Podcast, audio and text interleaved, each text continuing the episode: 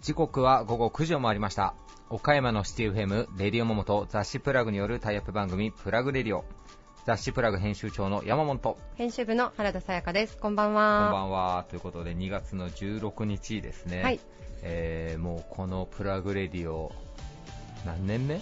?3 年目？いやもっと経ってるかもしれないですね。もうわからないですけどね。ねえ。23年ぐらいになりますね。ありがたいことに、はいはい、ありがとうごいざいます、はい、今日も2人でねマイクの前でアイコスを吸いながら収録の方にはい臨ませていただいて、こと言うのやめときましょう、本当にね、真面目に収録させていただいております、本当に。はい、いやあのねこのいるかいらないかわからないフリートークのコーナーなんですけど、はい。ちょっとまたいらない話ししますね何ですか、何ですか、今日あのこの前、はい。ちょっと奥さんと一緒にお好み焼きをねいつもよく行ってるお店に食べに行ってて、はい、そこがむあの、まあ、テレビが置いてあるんですけどね、はい。ちょうどサザエさんやってたんですよ。あなんか絵が綺麗になってて昔見てた時より、あ進化しとんな思いながら見てたんですけど、なんかよく言われることなんですけど、あ、は今もうサザエさんちみたいな暮らししてる人いねえなと思っい、て、まあね、三河屋さんそうそうそう。来ないし、御用聞きの、あんな何世代で住んでないし、うん、うん、庭広いし、うん、ね、そうですね、なんか、あれ、現代版にしたらでも味気ないんだろうなと思って、そうでしょうね、成り立たないですよね、サザエさんが。サザエさん夫婦と船と波平夫婦はうん。同じマンションで階が違うところで 3LDK と 2LDK で住んでて。しかもあれですよ、サザエさん、多分働いてますからね、働いてますよね、うん多分。現代版だったら。現代版ね。はい。だからさ現代版にしたらあれでしょ、うん。マンションのオートロックから入るところとかでしょ。三河屋さんの代わりにアマゾンの人がオートロックで来るのを船が受けたりとかいう感じでしょそうですね。そうですね。なんか面白いのにね、うん。と思ってやってもなんかスピンオフ的に。でそれサザエさんじゃないですよね、もうね、すでに。っていうかサザエさんっているんですかね？え？名前。いないでしょ。本当？うん。一、人ぐらいいるんじゃないですか本名サザエさんでしょ？本名サザエさん、うん。そんな話？そんな話。おうおうおいやでもあのそのサザエさんの続きでちんまる子ちゃんあるじゃないですか、はいはいはい、はい、私もこの間ちょうど見てたら30周年。そうそう。ずっと小学生のままですね。ね。30すごいですね。30周年かと思って。でもねなんかもう前も言ったかもしれないですけど、うん。声優さんどんどん変わっていくじゃないですか。あもう僕一回言いましたよね。クレヨンしんちゃんの声優さんがはいはいはいはい。変わった時に。でもね新しい声優さんがめっちゃ頑張ってる、ーうん。もう超寄せてんの、うん。その頑張りが伝わってくるね、僕のサザエさんの話どこに行ったんいやちょっともういいかなと。思ってなんで？あそれまだしたかった？いやいやあどうぞどうぞ。だって だってルパン三世とかっうんて現代版にするじゃないですか、ああそうですね確かに。いやもうこの前衝撃が走って、はい。あのネットフリックスでねうん。あの東京ラブストーリーを配信し始めたんですよ。あそうそう、はいはい。鈴木保奈美とはいはかい。出てて、携帯電話が超でけえんですよ。エアマックス95回ぐらいでけえんですよ 携帯が。ああ当時のね。当時のまんまだから、うんうんうんちょっと待ってって言ってポケベルとか見てたんですけど、はいはい。これ今の若い子見てポケベルの存在すら知らんまあのんじゃね,、と思って、うん。なんかもうここ10年20年うん。変わったなと思って、うん。だからサザエさんはうん。なんか変わった方がいいんじゃないですか、あでもなんかその、まあ、今、アニメでやってるサザエさんはそのままでやって、それこそなんか、サザエさんも、そのスピンオフ的にあのあドラマでやったりしますね実写あるじゃないですか、あれのなんか現代版サザエさんみたいなのは面白いかもしれないですけど、あでもどうだろう、夢を夢を壊すというか、夢世界観を、いや違う違う、世界観が、いやだからマスオさんがこれから帰るよサザエで。LINE で送ったりとか。でしょ、うん、そんな感じですよね。そういう感じ。ちょっとね絶対聞いてないと思いますけどサザエさんの制作関連の人がいたらちょっとぜひ一回見てみたいですね。そうですね。うん。2020年令和サザエさん 令和バイヤれバージョン。令和令和バージョンのサザエさん。すげえ見てみたいですね。ちょっと、はい。タラちゃんが LINE でいじめにあったりとか。やめよう、そういうのは。暗い話になるから。家。族会議。やめよう。はい、次行こよう。はい行きましょう、はい。えー続いては地元リーダーたちの思考を探るバリアスリーダーのコーナーです。誰もが知る有名企業から岡山の隠れたすごい企業まで約200名のリーダーの皆さんへインタビューをしてきました。毎回の放送ごとに数人ずつインタビューを公開していきます。今回のテーマは忘れられないアドバイスリーダーたちへのインタビューには岡山で頑張る皆さんの明日の活力になるようなヒントが隠れているかもしれません。今回のゲストは柳デンタルクリニック院長柳秀文さん。医療法人中野歯科クリニック理事長中野康介さん。諸国慎太郎クリニック院長諸国慎太郎さん。岡山中央クリニック院長横溝聡さん。白本クリニック岡山院院長野中博樹さん。GI 外科クリニック院長池田義弘さんです、えー今回は医療系の方がそうですね。多いですね。かなり6人の方ですけど、全員医療系の方ですね。はい、えー番組終了後には、えーポッドキャストでも番組を配信しております、えーそして過去のアーカイブの放送なんかもねポッドキャストの方にアップしておりますので、えーぜひこちらの方も皆さんチェックしていただけたらなと思います、えープラグの Facebook や Twitter ホームページなので、えーポッドキャストにアップ次第情報も更新しておりますのでさやかちゃんは最近更新してないけどね。あそうですね、ちょっと、はい、申し訳ございません、あの、ね。随時更新していきたいと思いますので、うん。はい。全、然随時じゃないけどね、あさやかちゃん。失礼いたしました。え、はい。さや、かちゃん。えっ、と、更新してる？最近？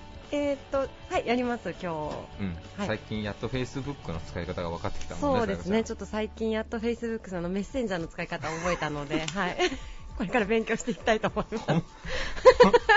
ほんま、ダメよ今年。中にあのインスタグラムデビューを、ね、あ、インスタグラムデビュー。はい、やろうあ、じゃあアカウントを作ったらね、はいみんなにアカウントを公開しましょうね。はいよろしくお願いしますはい、それではお聞きください。以上、フリートークのコーナーでした。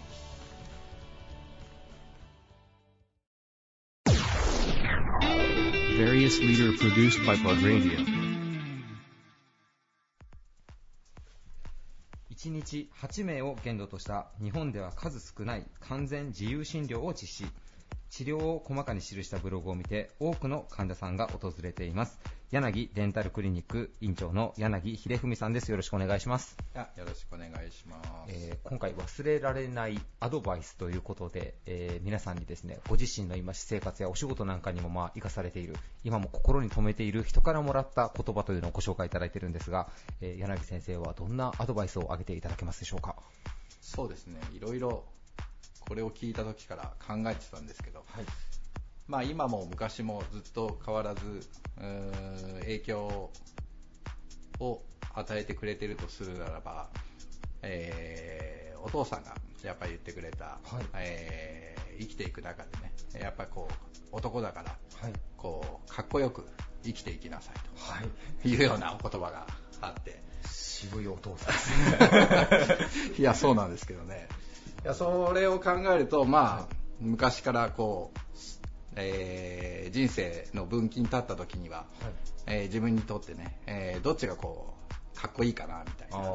うん、かっこいい方をやっぱ選択していく方がいいかなっていうので、えー一番影響を受けてるのかなと思います、ね。なるほど、えーちなみにまあその歯科医、まあ、平たく言うと歯医者さんとして、まあ、保険適用じゃなくて自由診療っていうのも、まあ、もちろんねあのこちらの方がいい診療だと思っているところもありますけど、まあ、かっこいいかどうかっていうところも 一応あれですかね分岐に立った時にそうです。ね。頭をよぎったまあ一番最初はやっぱりこうかっこよくってなった時にはね、えーまあ1819ぐらいの時は、はい。まあかっこいいイコールこうお金持ちになりたいなみたいな。あーはい。まあそういうぐらいの感じだったので、まあその当時考えたのはこう歯医者さんとか、まあお医者さんもそうかもしれないけど、まあお金持ちになって、はい。えーいい生活をするのがこうかっこいいなみたいな。うん。風になって、うん、思って、まあじゃあ、歯科、歯学部に入ろうかと思って、一生懸命勉強して、はい。えーまあ入ったわけですけどね。その後やっぱりこう、歯科医になったあー25ぐらいの時には、だんだんとこう、こうインプラントとか、うん。えーそういう処置をしてる先生を見て、わあ、かっこいいなと思って、はい。自分もそれになりたいな、やれるようになるのがかっこいいと思って、はい。じゃあそちらを専門にして、えーやってみたいなと思って、はい。最初はもうインプラントを専門にした、えー歯医者さんを目指し、まあ、それをやってたんですけどね、はいまあ、それからだんだんとやっぱりこう年齢とともに、えー最初持ってたお金持ちとか、うん。あーその身につけるものとかのかっこよさじゃなくてやっぱこう内面的にはい。かっこいいものとか、えーかっこいい人、えーそういう人にこう目が行くようになる。はい。そうなんだった中でねやっぱりこう歯医者として、えー何が一番かっこいいかって考えた時にやっぱりこう日本のね、えー保険治療とか保険診療主体の歯医者さんをやっていくんじゃなくてやっはいぱりこう本質をついた治療をする、えー歯医者さんになりたいな。それがかっこいいんじゃないかなと思って、えーまあ日本でも少ないのでこう経営的に安定するかとか、うん。まあいろんな不安はあったんですけど、はい。まあ、うん、かっこいい方を選んだ方がいいかなっていうのでやっぱりこうこっちの道に今来てるかなっていう感じですかね。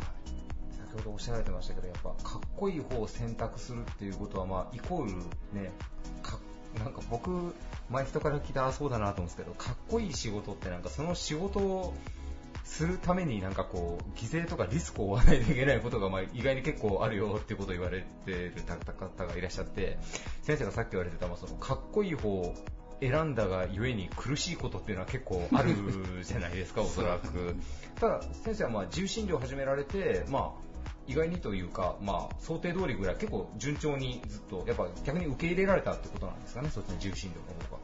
いえいえ、もううちも開業してもう9年ぐらいになりますので、もう保険診療をやめようと決意した時からのあたりはもうどん底でした。もう借金もどんどん増えていくし。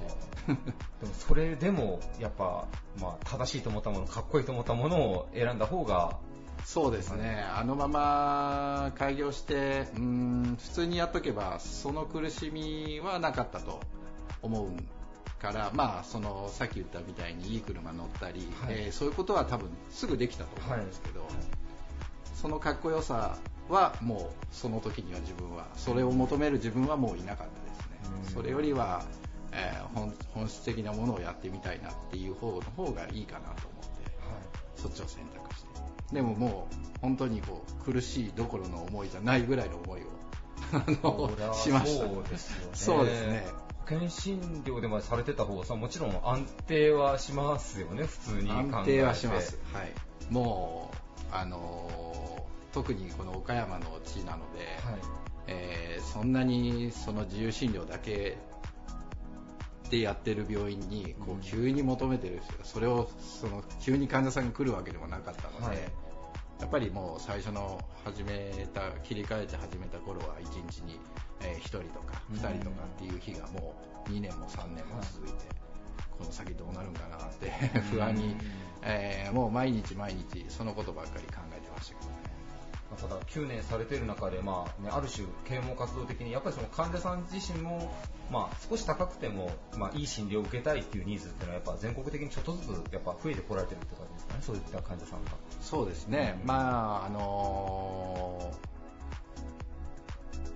あのースマホとか、いそういうネット環境もかなり、えー当時からすると変わっていきましたんで、はい患者さん自身も、あのー情報を、はい。あのー得やすくなったので、うん。そういう中ではあのーうちがやってることっていうのを、知る機会っていうのはかなり増えたので、うん。それが一番違ってきたと思いますけどなるほど。ね実はあの今年の春号で柳先生のちょっとショートインタビュー的なのをあのプラグの本誌の方でも掲載させていただいたんですけど、これ言っていいのかわかんないですけどね、都内とか都市部に比べたら柳テンタルさんに来た方がいいんですよね、確か。多分。患者さん的にも実は。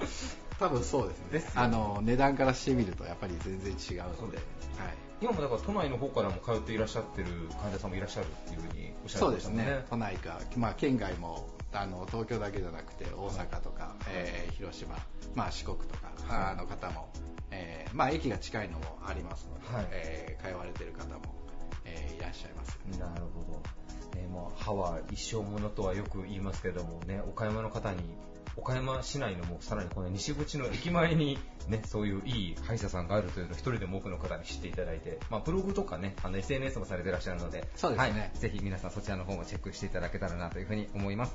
ゲストは柳デンタルクリニック院長の柳秀文さんでした。ありがとうございました。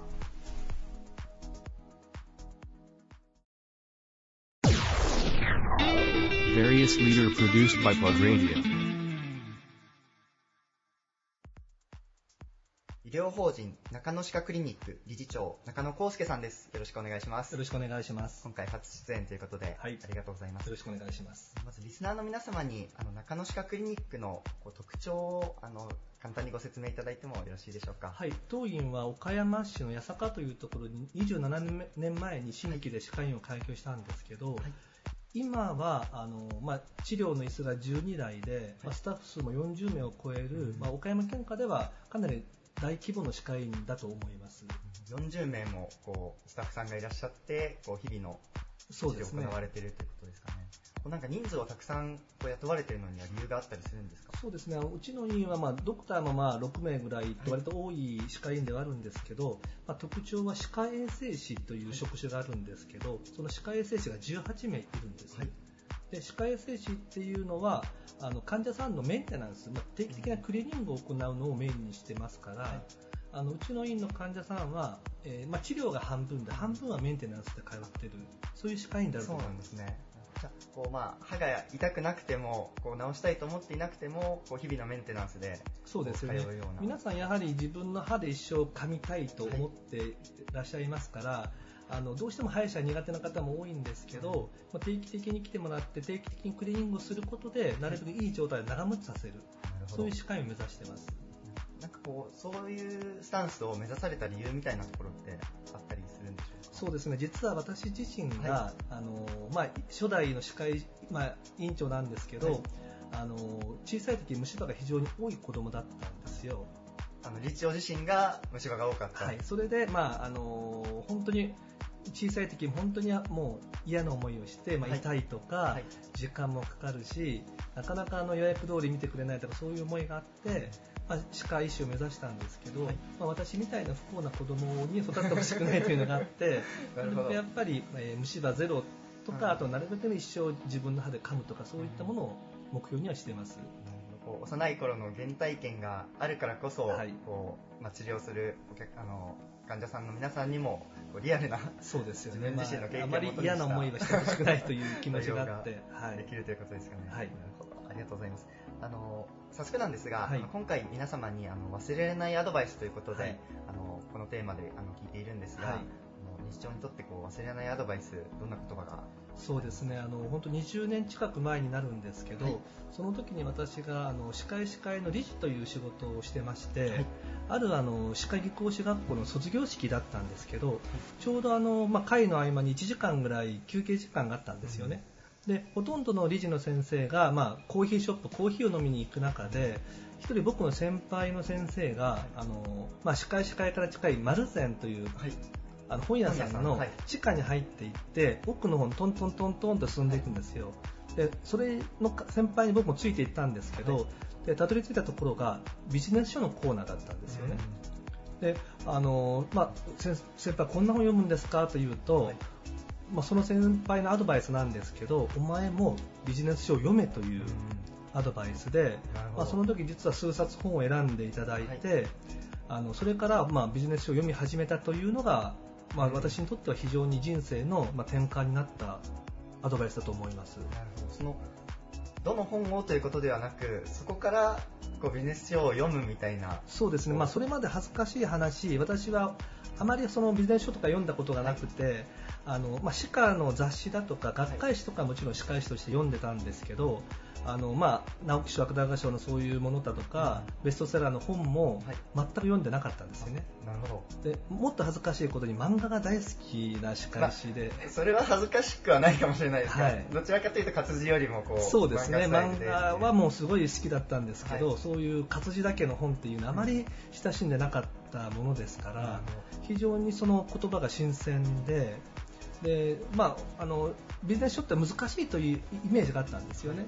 でただ読ん、まあ、あの選んでもらった本を読んでみると非常に読みやすくて、で読むうちにあの本当にその頃のあの、まあ、わ私ってなかなかやっぱり歯科医院でも悩みがあって例えばあのスタッフがなかなか思い通りに動いてくれないとか。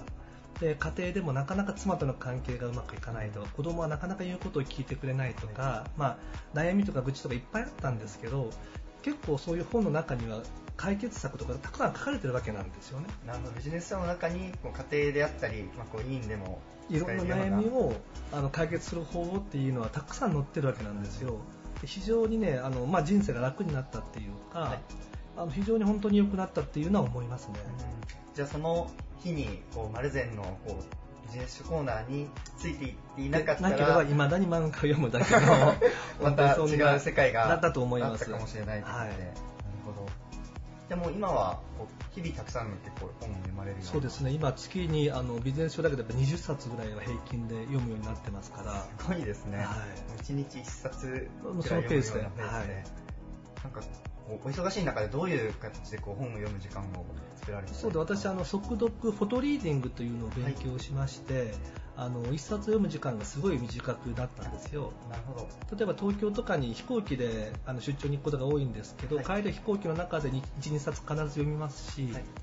新大阪から岡山の45分の新幹線の中でも1冊ぐらいは平気で読みますからうん。結構読む時間は早いと思います。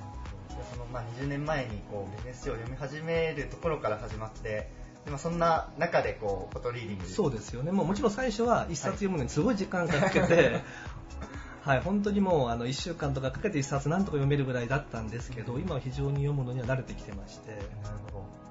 でもその日々ビジネスを読む中でまあ、委員の経営であったり家庭の方でもその生きている言葉をこう拾われているというそうですよね。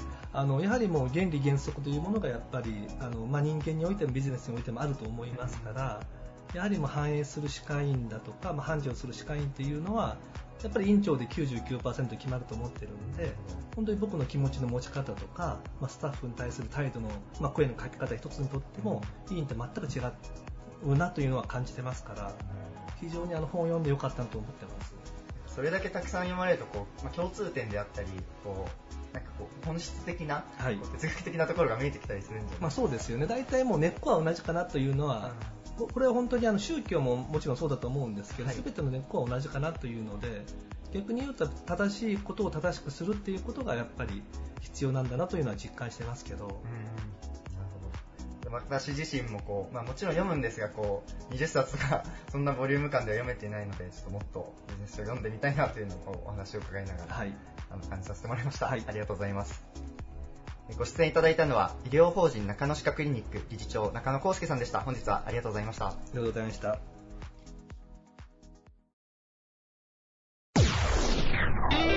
Various leader produced by Pod Radio. 下肢静脈瘤日帰りセンター諸国慎太郎クリニック院長諸国慎太郎さんですよろしくお願いいたしますあどうぞよろしくお願いいたします。今回初初出演ということでありがとうございますいやいや、とんでもない。あなたの熱情に。ありがとうございます。あのこちらあの下肢静脈瘤の治療をあの専門にされている医院なんですがあの実際どういうあの病気なのかあの院長の方からリスナーの皆様にご紹介いただいてもよろしいでしょうか？あの最近はですね、はい。あのマスコミ関係でよく取り上げられるえー下肢静脈瘤はい。なんですけども、まだね、十分に皆さんに分かっていただけてない病気だとあー思います。はい。でこれはですねまず見たがあの外観ですね、はい。外観でまずあの皆さんあのまず診断はほぼつきます。というのは足の特に太あのふくらはぎとかね、はい。えー太もものところにう太く浮き出たあ血管、い。ご覧になったことあるんじゃないかと思うんですけども、はい。それが下肢静脈瘤です。なるほど。その、まあ、血管が浮き出てくるというところでまずは気づかれてでこちらこちらで治療が受けることができるというそうですね。あの膨らみが出てきててもですね、はい。その膨らみが出てくる、えー原因といいますかね、はい。原因は様々なんです。うん。で一番、えーっとあの多くの場合はね、あの血静脈というのは心臓から足へ流れてきたあの血液ね、これが心臓へまた戻るときに流れるのが静脈ですから、はい。あそこの静脈の流れが悪くなっている、うまく心臓に血液が戻れないから足の足に血液がたま足の静脈にね、はい。血液が溜まって膨れてくるということなんですね。で膨れてくそのなぜそのそうしたら静あのうまく帰れないかというと、はい。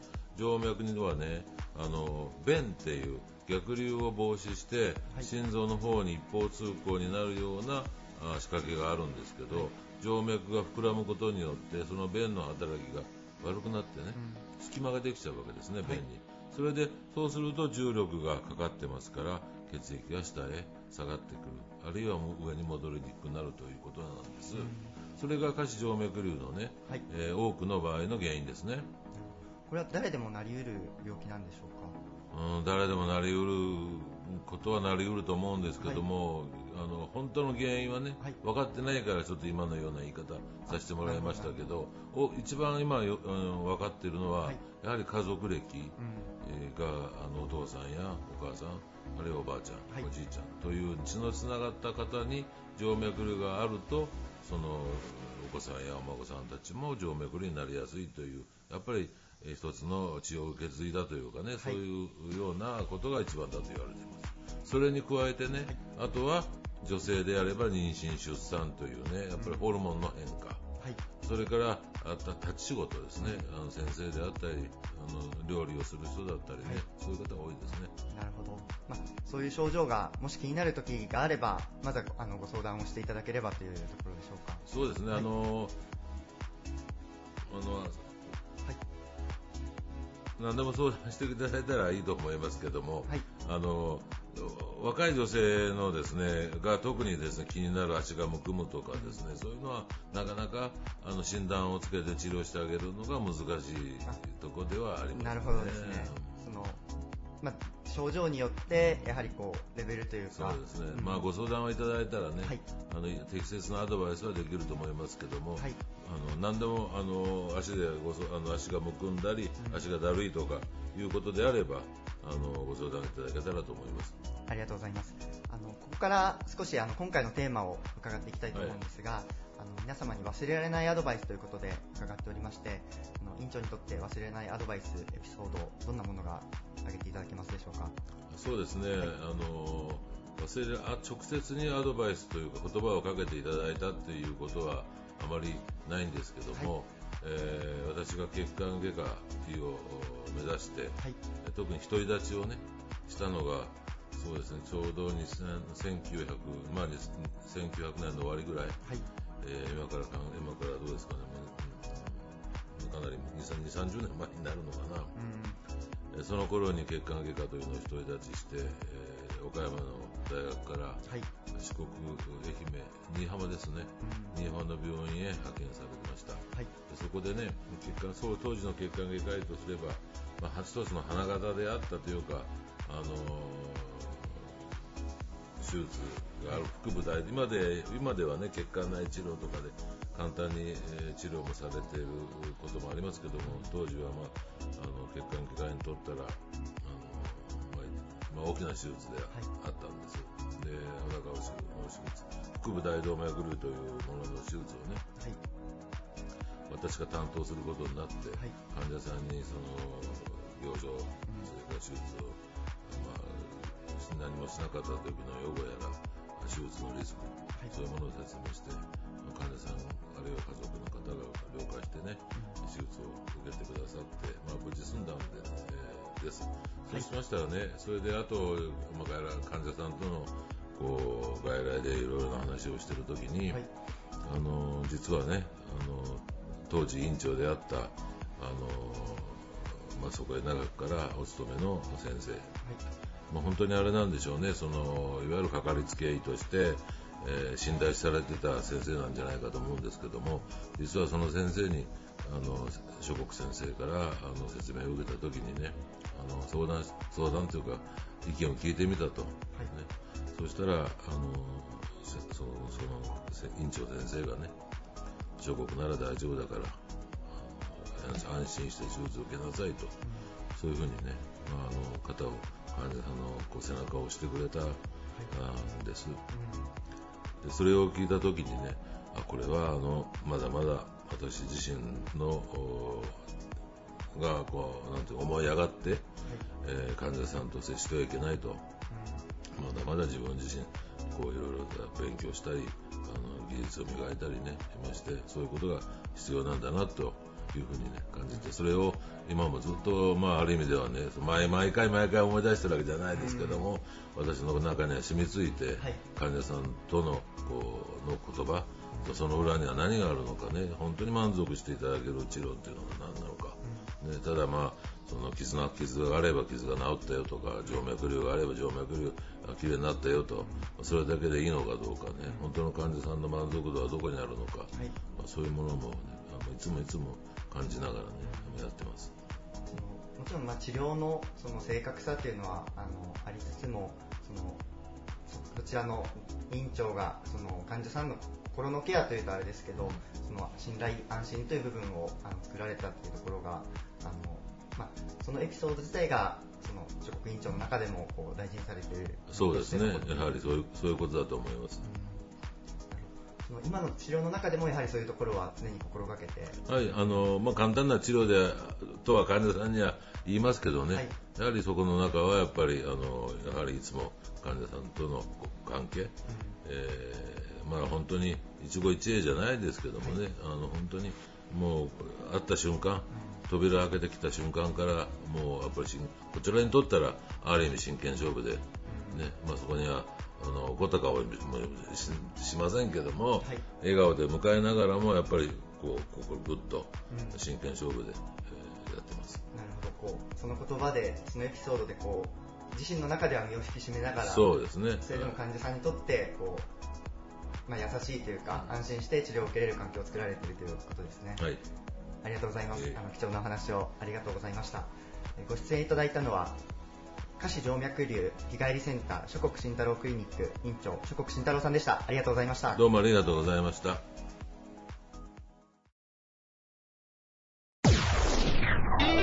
Various leader produced by Plug Radio.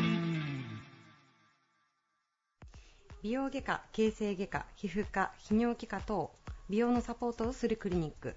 岡山中央クリニック院長の横溝聡さんです。よろしくお願いします。よろしくお願いします。お願いします、えー横溝先生今回テーマがですね、はい。忘れられないアドバイスということでご自身がこう今までの人生の中であのどなたかからいただいた特にこう印象深かったお言葉を挙げてもらってるんですけれども、はい。横溝先生にとって忘れられないアドバイスどんなものがはい。今パッと思い出されますか、そうですね。結構昔のええええ。話ではあるんですけど、はいはい。あの私が小学校はい。の5年生、6年生の担任だった女の先生はい。の言葉が印象に残ってまして、はい。まあどういった言葉かと言いますと、はい。まああのまあ人の、ええ。えー気持ちを、はい。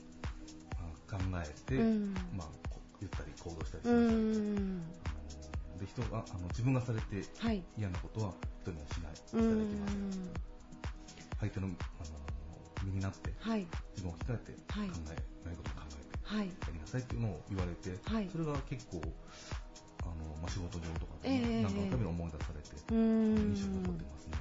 じゃあ今のお仕事になられて、はい。もちろんあの来る方患者さんだったりとかっていう方に、あの本当にこう寄り添って、はい。悩みに寄り添ってっていうのをこう常々されてると思うんですけど、はい。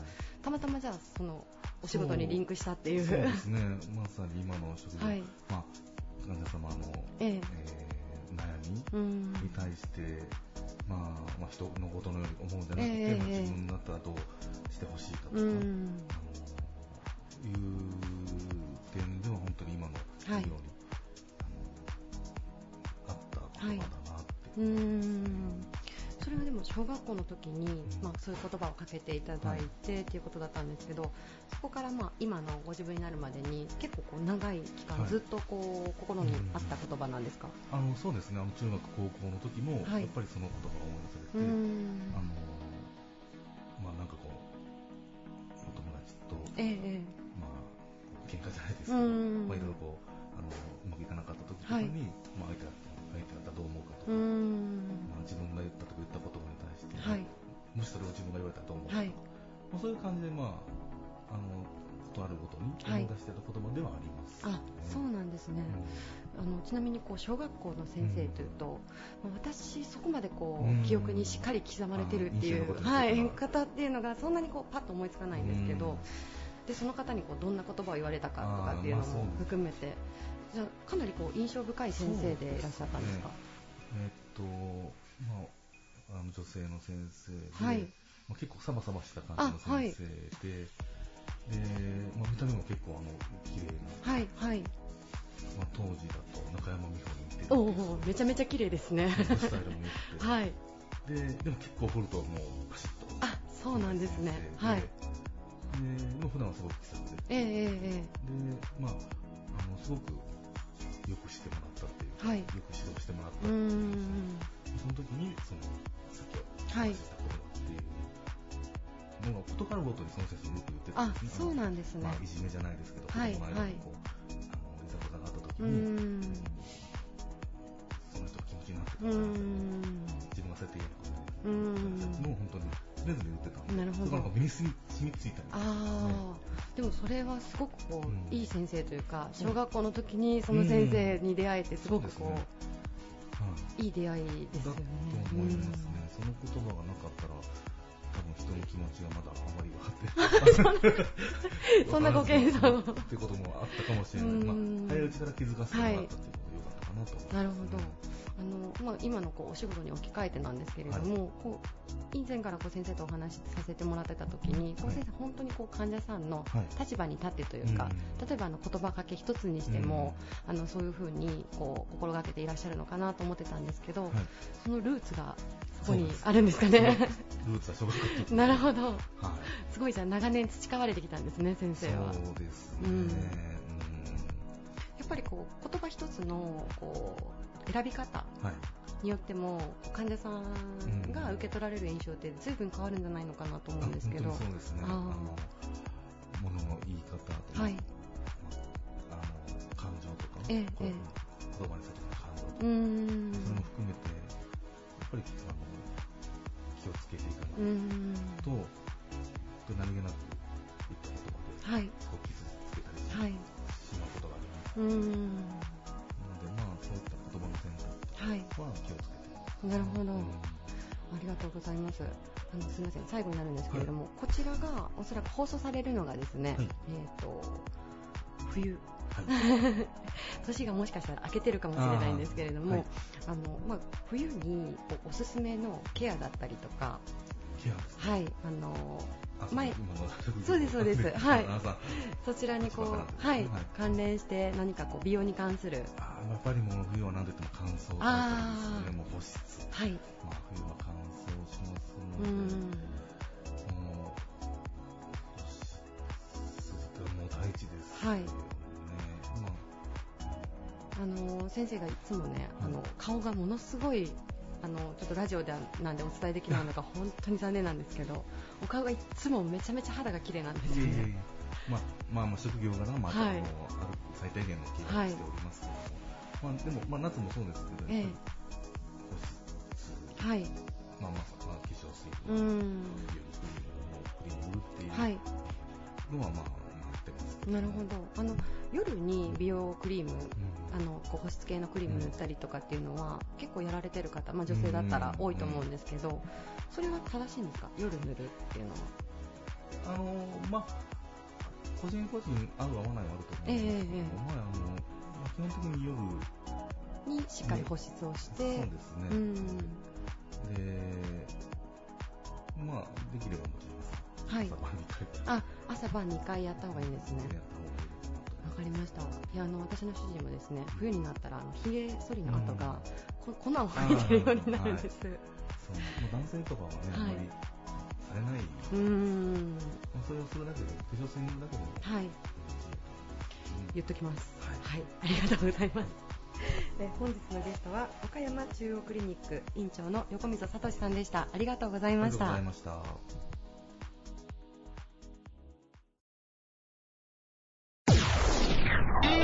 Various leader produced by Plug Radio. 美容医療に携わり30年以上の歴史と実績を誇る美容外科美容皮膚科クリニック白本クリニック岡山院院長の野中弘樹さんです。よろしくお願いします。よろしくお願いします。お願いします、えー今回テーマが忘れられないアドバイスということではい。皆さんのこう今までの人生の中でどなたかからいただいたお言葉教訓そういったものをご紹介いただいてます。はい。野中先生にとって忘れられないアドバイス一体どんなものでしょうか？えーはい。医者1年目の最初の頃に、はい。えーもう右も左も分からず、いろんな失敗をしてきてた時に、えーどうしてもへこんだ時ありまして、はいでそういうへこんでる時に上野先生から、はい。えー一つの失敗は、はい。まあ、初めてなものだから。するのは仕方ないと。うん。だけど、その同じ種類の失敗を二度と繰り返すなっていう言葉を、まあ、ふとした時にいただいて、はい。でそこで、えーまあ、へこんでた自分はい。でも、い一回はいいんだと、まうんあ、ある意味開き直りで。えー少し、まあ、あの、負担が軽くなったというか、はい。はい。肩の力がちょっとこう、そうですね抜けた。というか。はうんい。だけれども、当然、あの、2回目失敗したりした時は、はいもうすごく、えーまあ、当時でいうスパルタ的な、体育会系な。はいはい。ことは、まあ、仕打ちというか、はいはい。なるほど。まあ、激激凛に触れてはいましたけど、許さんぞと。はい。だけど、1回目はい。は確かに、ううんん、改めて考えても、まあ、仕方仕方ないって言ったらいけないんだけど、うんまあ、それに、えーこだわっててもいけないなっていうのは、うん今でも思ってますねあ。なるほど。はい。その時はこう、まあ、失敗とか、まあ、ちょっと右も左もわからない頃っておっしゃってたと思うんですけど、はい。結構こう失敗が何回かあったりすると、はい萎縮してしまうじゃないですけど、はいはいこうガチガチになっちゃうのを、はい。上のこの先生方もちょっと見かねてっていう部分もあそうでしょうね。おそらく、もうあの、新しいことにチャレンジできてなかったんだろうなとは思いますあなね。るほど。はい。じゃあちょっとこうもうちょっと力を抜いていいよっていう意味と、はい力を抜きっぱなしになったらダメだから、はい、はい。締めるところは締めそうですねたっていう感じですかね。はい。うまいこと言われましたね。そうですね。はい。なので、まあ、僕もそれははい、今でも、たまにあの、はい研修医とか、あーあの、新人に使わせてもらうときはありますあね。そうなんですね。はい。まあまあ怖怖めのトーンですか？あそれは。少し怖めに。少し怖めなはいんですね。ちょっと前、1回目はいいよって軽く言っときながら、でも2回目は許さんぞっていう。怖。はいまあまあ怖い。はい。そうなんですね。はいそこはちょっとこうビクッとなりますね。はい、そうですね。ははいい。はい その後のフォローみたいなのもされるんですか？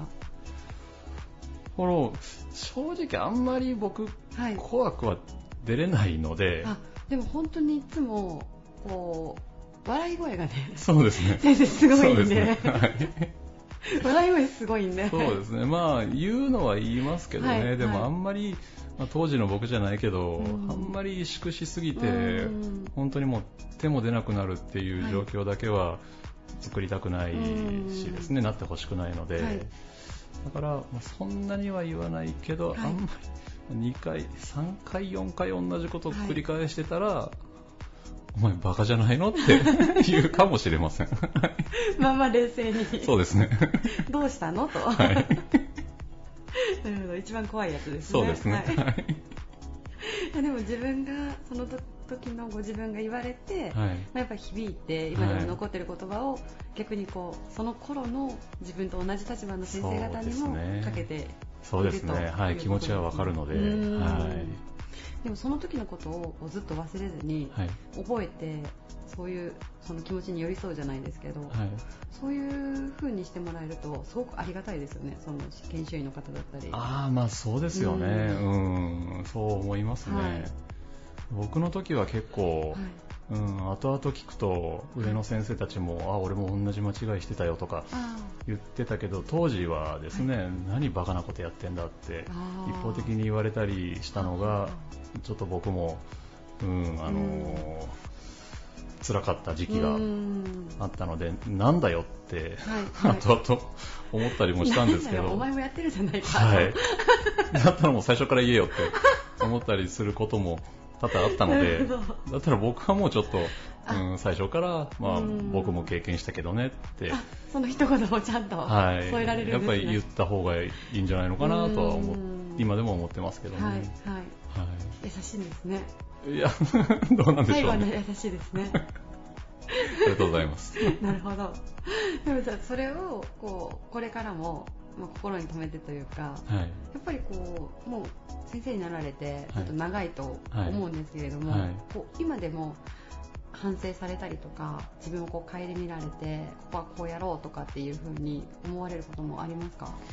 今ではもはいう失敗は正直許されないうん立場なので、だから1回でもし1回目でも、はい。うん、失敗しちゃいけないっていうのは思ってます、だから当時に比べると自分には、うん、より厳しくは、はい。まあ、当然立場上ならないといけないんですけど、それは当時とは違いますね、それは成長したところなのかなとは思いますけど。じゃあこうあれですね。リスナーの方でもちろんこういろんな職業の方が聞かれてると思うんですけど、うん。まあ、挑戦する前にうん。失敗を恐れて縮こまるんじゃなくて、うんうんうんそうですね、もう若い頃とかですね、うん。最初の頃はもう全然、うん。うん、僕も失敗していろんなことを学んで、ううんん、来てるし、逆にそういう人って失敗してない人はほぼいないと思うので、うん。だからある程度失敗、まあ、あの許される程度の失敗をしながら、はい。でそれを失敗しっぱなしじゃなくて、はい。フィードバックしてですね。で自分の糧にどんどんしていくべきだとは思いますし、うんもう僕らぐらいになってくるともう糧どころか、はい。ある程度自分に培ってきたものを発揮しないといけない立場なので、はいはい。もう失敗はダメですよね。わかりました。はい。かしこまりました、はい。じゃああのあの大丈夫です。あのリスナーの皆さん大丈夫ですよ。野中先生はとっても優しいんですけど。今ご自分に対してはでも厳しいですね。自分にですね。うん。はい。であの私たちは私はちょっともうギリギリのラインになってると思うんですけれども、まあ、若い方はまだまだあのもし失敗したとしてもその後が大事だよねっていうことですよね。後ですね。はい。わはい。かりました心に留めます。も僕も。もうちょっとだと思うんでその時期がもうすぐ終わると思うんで。いやいやいや、まだ自分もですね、まだまだ全然反省することばっかりなので、いやいやいやいやありがとうございます。ありがとうございます。えー本日のゲストは白本クリニック岡山院院長の野中弘樹さんでした。ありがとうございました。ありがとうございました。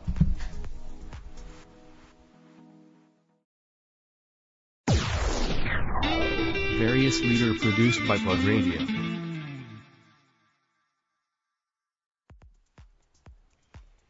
鼠径ヘルニアの専門病院として2015年に開院。日帰り手術件数で日本一の実績を持つ。岡山鼠径ヘルニア日帰り手術 GI 外科クリニック院長のよ池田義弘さんです。よろしくお願いします。よろしくお願いします。お願いします池田先生今回テーマがですね、はい。忘れられないアドバイスということで、はい。今までのこう人生の中でどなたかからいただいたお言葉教訓今に生きているものをご紹介いただいているんですけれども、はい。池田先生にとって忘れられないアドバイス言葉一体どういったものでしょうか？そうですね、来てきて今まで、はい。言いますといっぱい、あうの、ーん。お師匠さんといそうですよねおられましたんで、はい。その方のアドバイスっていうのも、なかなか絞るのが難しいですね、はい。すいません。まあ、はい。えーどのどの方という言い方でなくてもはいいければ、もちろんです。はい。はい。でもまあ読んだ本とか、ああ全然もうそういうのではい。教えていただけたら、まああの自分今46なんですけど、え40になった日にはい決めたことがありまして、はい。えーそれまでそんなに読んでなかったんですが本を読もうと、本を読もうと。はい。はい、やっと40になって思いまして、はい、40からはい。始めたんですね、40, に40歳の誕生日に、はい。誕生日に決められて。はい。はい。で、えーそこから朝仕事に行く前に、えー6時に起きて本を読むとはい。いうことを習慣づけまして、え。でその頃に読んだ本で今でもまあ心に残ってる本とはい。いう中で言うと「あのザグを探せ」という本なんですけども。えザグを探すはい。ザグ。ザグですね。はい。あのガンダムじゃなくって、はい。はい。あのジグザグのザグですね。あジグザグのザグを探せ。はい。はい。まあはどういう？まあ、簡単にあの本の内容を言いますと、はいはい。あの決して経営だけの話の本じゃなくて自己啓発でもない、まあ、はい。微妙な本なんですけど、はいあの皆さんがはい。ジグザグでいうジグの方向に行っている時にはザグの道を探して、うん。ザグを見つけてザグを選びなさいという簡単に言うとそういう本あですね。なるほど、はい。こうみんながやることじゃなくてその違う方を選んで。そうですね、まあ、みんなが時代の流れとか、は流行りとかでそのジグと言われる方向に向いている時に、ええ。まあ、その中にも当然必要なこといいこと価値があることあるんでしょうけど、はい。まあ、そこはみんながやはり注目してうん。あのみんながそこを取り上げるわけなので、うん。そうじゃないみんなが目を向けてないザグの方向にも当然あの空白地帯があってですね、その中には誰も気づいてない、うん。本当は価値があるんだけどそこに目が向いてないはい分野であったり、うん、でそれをいち早く、まあ、そこに向かって、まあ、あのアンテナを張って、うん。そこを気づいて、うん。そこに対してアプローチしなさいという本でしたね。なんかこうマーケティングのこう手法というかそういったものにもなんか通ずるのかなと。そうですね、ただその頃はね、開業も考えてなかったですし、あそうですか。はい。なので、当時、今読んだらまた違う、はい。えーあの、なんですかね、あの、うん。得るものがあるんだと思うんで、うん。また読みたいなと思いますけど、うん。当時はもう、そうですね、みんながはい。やっていることじゃないことがしたいなっていうのを、それを読んで、はい。まあ率直に思ったんで、はい。まあ、それが今のこの開業にはの根底にはやっぱり流れてるなとは思いますね。じゃあそのタイミングでその本に出会われてなかったらもしかしたらこう2015年に開院するっていうそうですね。かもしれない。かもしれないですね。じゃあすごくこう大きい影響がその当時の先生にはあったということですそうですね。いその当時読んだ本の中いっぱいありますが、今でも題名まで覚えてるのははい。本はい。当ぐらいでしょうかね。確かにすごくあの印象的な言葉ですよねザグを探して。そうですね。はい。はい。先生はじゃあザグを探してはい。GI 外科クリニックさんを開院されたという。そうですね、はい。やはり当時、まあ、今でもそうですけど、やはり地方都市ではね、うん。手術イコール入院という、うん。まあ、固定概念ありますので、はい。まあ、それが悪いわけじゃないんですけど、はい。そうしなくちゃダメな手術も病気もありますけど、そうじゃなくて日常を犠牲にすることなく、日帰り手術で、えー治療ができる疾患はいっぱいありますので、そこにやっぱり着目するという意味では、はい。その本は非常にためになったと思いますし、まあ、それを今開院して5年目に入りましたけど、まあ、早期ヘルニアの手術にまあ特化していますけど、まあ、1700、1800例弱今させてもらってるっていうのは、やはりその本との出会いかなと思いますね。うん。はい。でもそれこそその先ほど事前の取材で少しお伺いしたのが日帰り手術っていうこと自体も当時そのいや一般的ではもちろんなかったそうですねしその手術の手法はい。に関しても同じことが言えるんですよね。そうですね。まあ、当院ではあの腹腔鏡を使ったはい鼠径ヘルニアの手術、はいこれ自体もまだまだあのメジャーではないですけど、まあ、それを日帰りでするっていうことを、まあ、日本で初めて始めたのがうん。当院なので、うん。まあ、学会レベルでも、まあ、その術式を日帰りでする時代が来たのかというまあ、先生方にはあの、まあ、クレイジーと言われ ながらの船出でしたね。なるほど。かなりセンセーショナルな。そうだったみたいですね。うん。はいじゃあもうその専門分野としてもこうかなりこう新しい挑戦といいますか、まあ、今までになかった領域そうですね。やり方はい。含め、でもそれをやるきっかけっていうのがザグを探せ。ザグを探せですね。はい。い。い本にいいタイミングで出会われたんですね。そうですね。はい。そういう意味では。うん、はい。それこそその開院されてで、まあ、経営をされる立場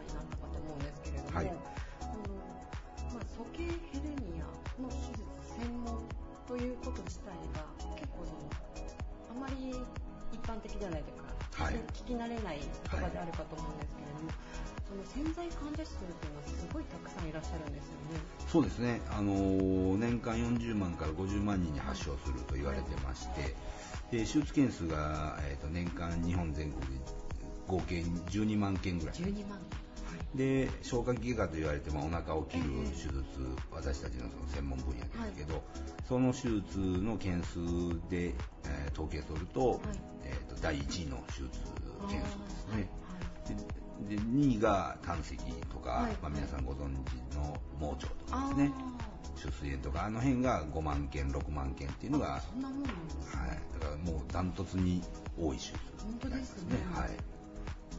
えでも、えっと40万人に発症されるって言われてて手術件数が12万件ってことはそれ以外はまだまだ手術されてないですし、まあ、良性疾患でもありますし、はいはい。あの悩まれながらも日常生活を、えー不便をしながら過ごされている方がまあ、残り7割ほどおられるという計算になりますね。気づいているのに手術をしてないってことですか？そうですね、まああのこの4年間、あの患者さんとお話しさせてもらうと、やはり、はい。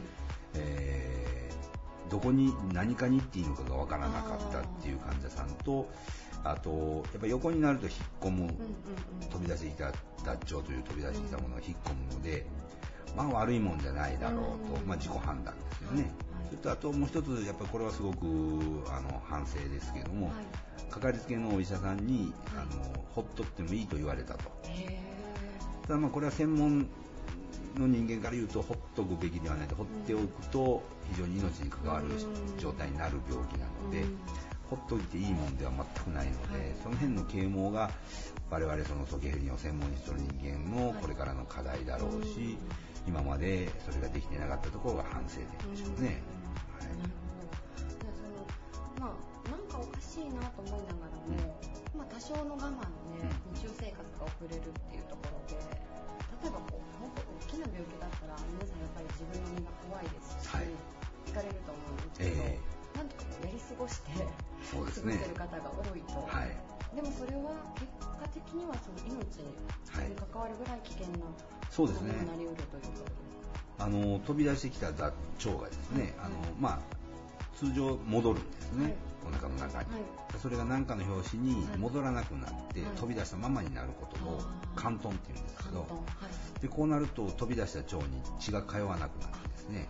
でそこの飛び出した腸がまあ半日も経てば腐ってしまうんですね。そんなに早く？早いですね。はい。で腐ってしまうと腸はもう、あの穴が開くんですね。腺孔というんですけど。えで穴が開くと腸の中の内容物まあ便獣ですよね、はいはい。がお腹の中にまあ飛び散ってしまう。でお腹の中に便が飛び出すとどうなるかというともう当然ばい菌だらけですので、腹膜炎という病気になって、まあ、腹膜炎を聞かれた方もおられるかもしれませんがこれはもう命取りですね、はい。はいうんそうなる前にやはり治療すべき疾患ですね。本当そうですね。はい。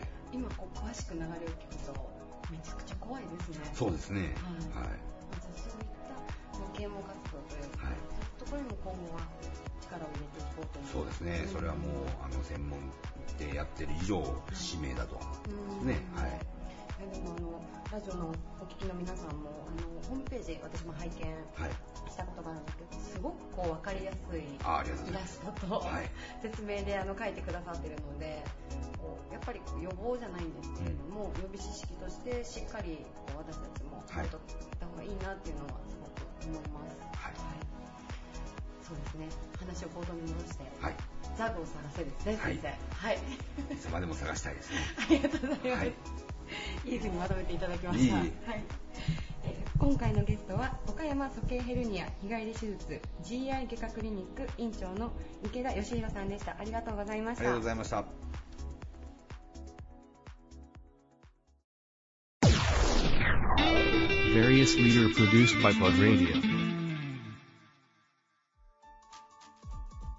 This radio produced by Okayama Premium Magazine Plug. See you next week.